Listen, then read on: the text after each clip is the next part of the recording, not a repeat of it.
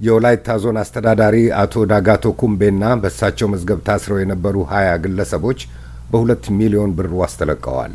በዋስ መለቀቃቸውን ተከትሎ ዞኑ ወደ መደበኛ እንቅስቃሴ እየተመለሰ መሆኑን የዞኑ ነዋሪዎች በስልክ ለቪኦኤ ተናግረዋል። ዮናታን ዘብዴዎስ ከሐዋሳ ተጨማሪ አለው።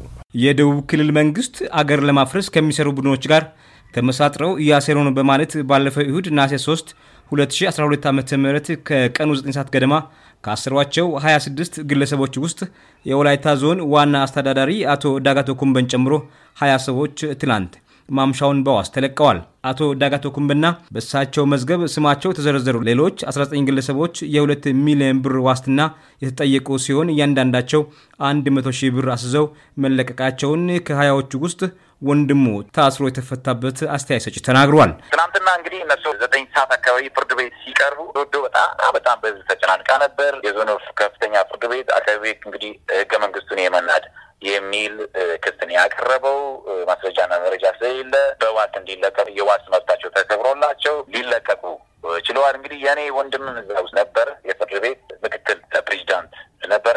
ያለመከሰስ መብቱ ሳይነሳ ነበረ ፍርድ ቤቱ የቀረበው። ምንም የሰራነው ወንጀል የለም፣ ፖለቲካዊ ምላሽ ነው የሚፈልገው በሚለው defend አድርገዋል። ጉዳያቸው የታየው በወላይታ ዞን ከፍተኛ ፍርድ ቤት ሲሆን የተከሰሱበት ክስም ህገ መንግስትና ህገ መንግስታዊ ስርዓትን በኃይል መናድ በሚል ነበር። የተወሰደው እርምጃ ፖለቲካዊ ነው፣ ያጠፋነው ነገር የለም ሲሉ መከራከራቸውም ተገልጧል። በዋስ መለቀቃቸውን ተከትሎ የተጠየቀ ይግባኝም የተቆረጠም ቀጠሮ እንደሌለ ተናግረው ይሄ ነው የተባለ ብይንም እንዳልተላለፈ ተናግሯል። አሁን በዚህ ሰዓት ቢሮዎች ተዘግቶ ነው ያሉት።